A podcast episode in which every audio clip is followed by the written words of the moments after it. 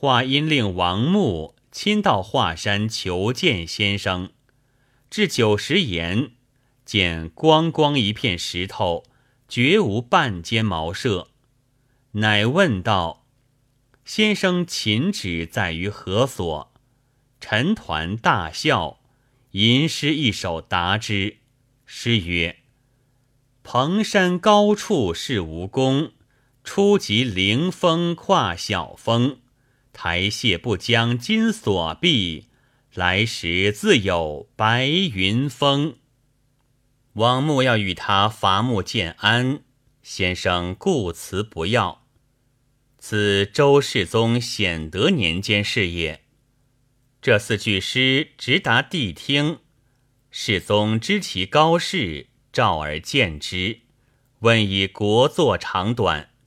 陈抟说出四句，道是：好块木头，茂盛无塞。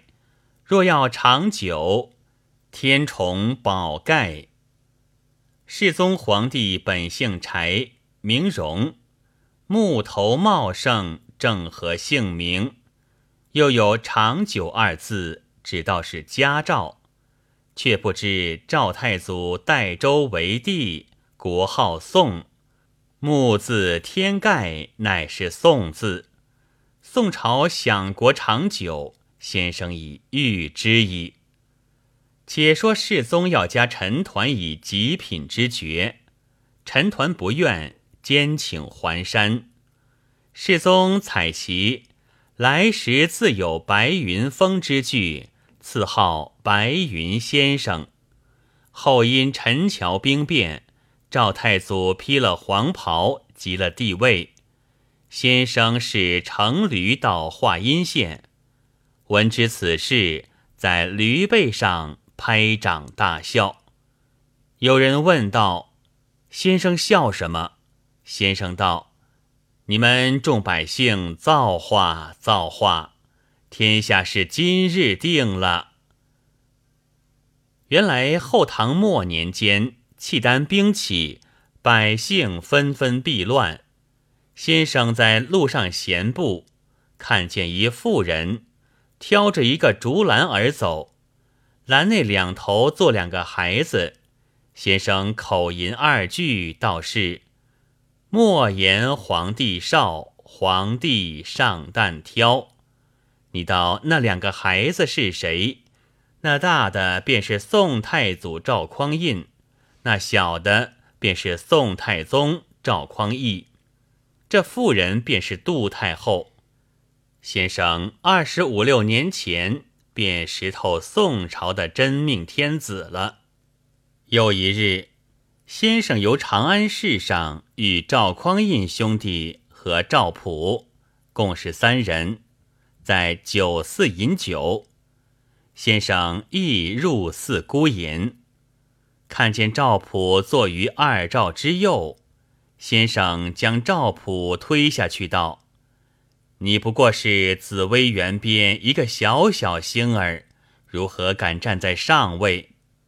赵匡胤齐其言，有认得的指道：“这是白云先生陈抟。”匡胤就问前程之事，陈抟道：“你弟兄两个的星比他大得多嘞。”匡胤自此自负，后来定了天下，屡次差官迎娶陈抟入朝，陈抟不肯。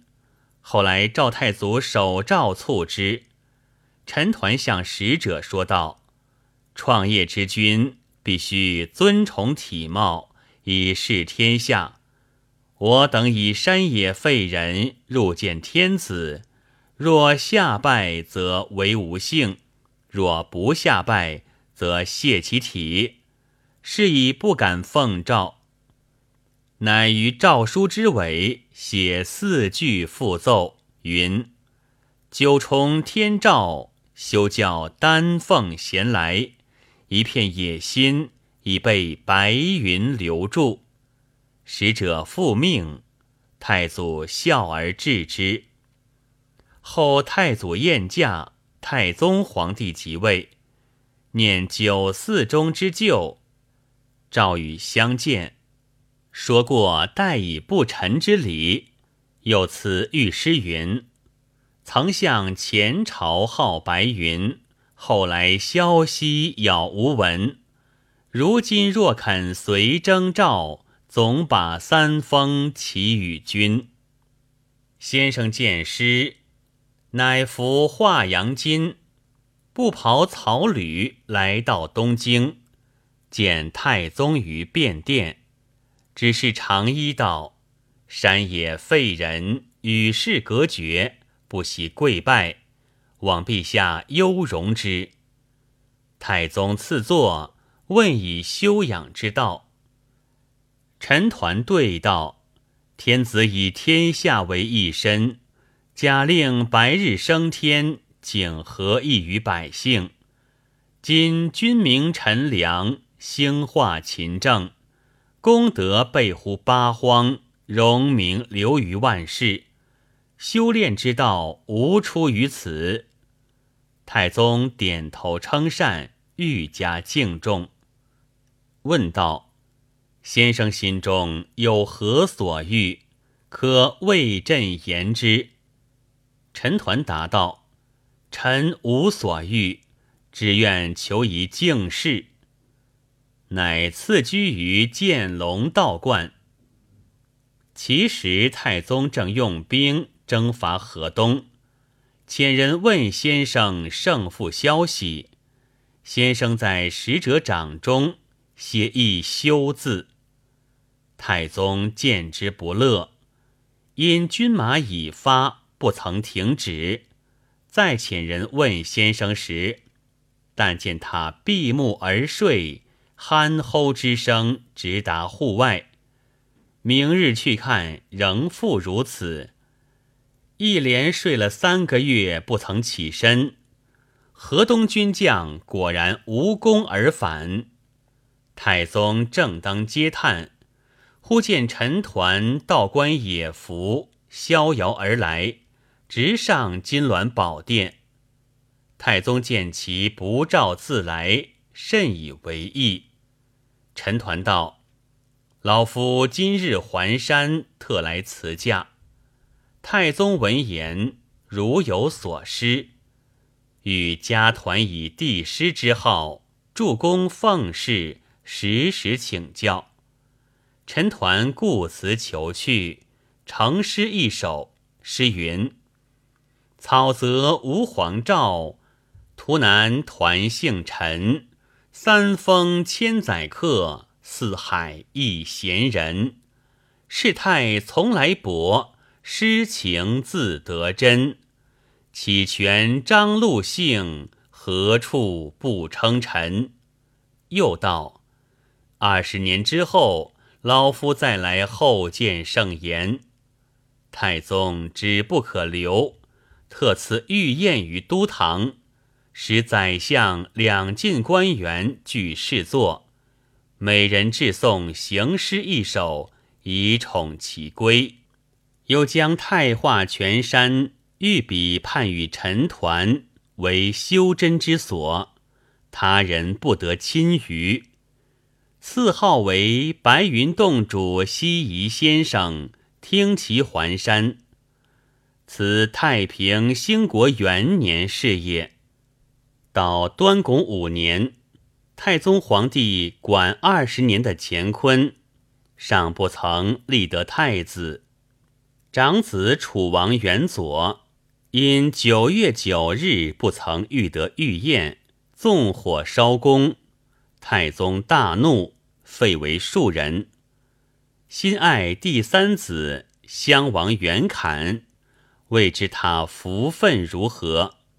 口中不言，心下思想，唯有西夷先生陈抟最善相人。当初在九寺中就相定我兄弟二人当为皇帝，赵普为宰相。如今得他一来，决断其事便好。转念犹未了，内侍报道，有太华山处士陈抟。叩宫门求见，太宗大惊，及时宣进，问道：“先生此来何意？”陈团答道：“老夫知陛下胸中有疑，特来决之。”太宗大笑道：“朕故疑先生有前知之术，今果然也。朕东宫未定，有襄王袁侃，宽仁慈爱，有帝王之度，但不知福分如何。烦先生到襄府一看。”陈团领命，才到襄府门首便回。太宗问道：“朕烦先生到襄府看襄王之相，如何不去而回？”陈团道：“老夫已看过了。襄府门前奉义奔走之人，都有将相之福，何必见襄王哉？”太宗之意遂决。即日宣诏，立襄王为太子。后来真宗皇帝就是，陈团在京师又住了一月，忽然辞去，仍归九十言。其实有门人穆伯长、重放等百余人，皆注视于华山之下，朝夕听讲。唯有五龙折法先生未尝受人。忽一日，遣门人辈于张超谷口高岩之上，早已实事。门人不敢违命。事既凿成，先生同门人往观之，其岩最高，望下云烟如翠。先生指道。此毛女所谓湘江入翠烟也，吾其归于此乎？言未毕，屈膝而坐，挥门人使去。右手之仪，闭目而视，年一百一十八岁。门人还手其师，至七日，容色如生，肢体温软，异香扑鼻。乃至为石匣成之，仍用石盖，数以铁锁数丈，置于石室。门人方去，其言自崩，遂成陡绝之势。有五色云封住谷口，弥月不散。后人因名其处为西夷峡。到徽宗宣和年间。有闽中道士徐之长来游华山，见峡上有铁索垂下，之长攀援而上，至于石室，见峡盖七侧，起而观之，唯有仙骨一具，其色红润，香气逼人。之常再拜毕，未整其盖，复攀援而下。其实徐之常得幸于徽宗，官拜左街道路，将此事奏之天子。天子差之长积玉香一柱，重到西夷峡，要取仙骨供养在大内。来到峡边，已不见有铁锁，但见云雾重重，威严壁立，叹息而返。至今西夷先生退谷在张超谷，无复有人见之者矣。有诗为证：从来处事窃名符，谁似西夷贤到头？两引名山功孝傲，似辞朝命肯烟流。五龙折法前人少，八卦神机后学求。片片白云迷霞锁，石床高卧足千秋。